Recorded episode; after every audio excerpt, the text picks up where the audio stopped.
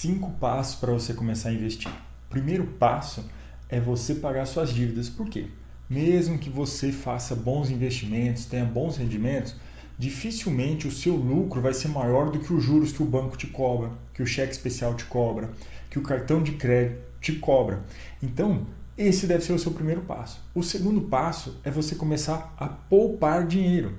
Por quê? Você precisa gastar menos do que você ganha, senão você vai investir com que dinheiro? Depois que você estiver poupando, você precisa abrir uma conta numa corretora.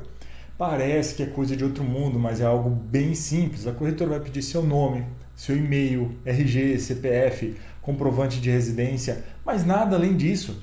E depois que você abriu a conta na corretora, vem o quarto passo, que é o quê?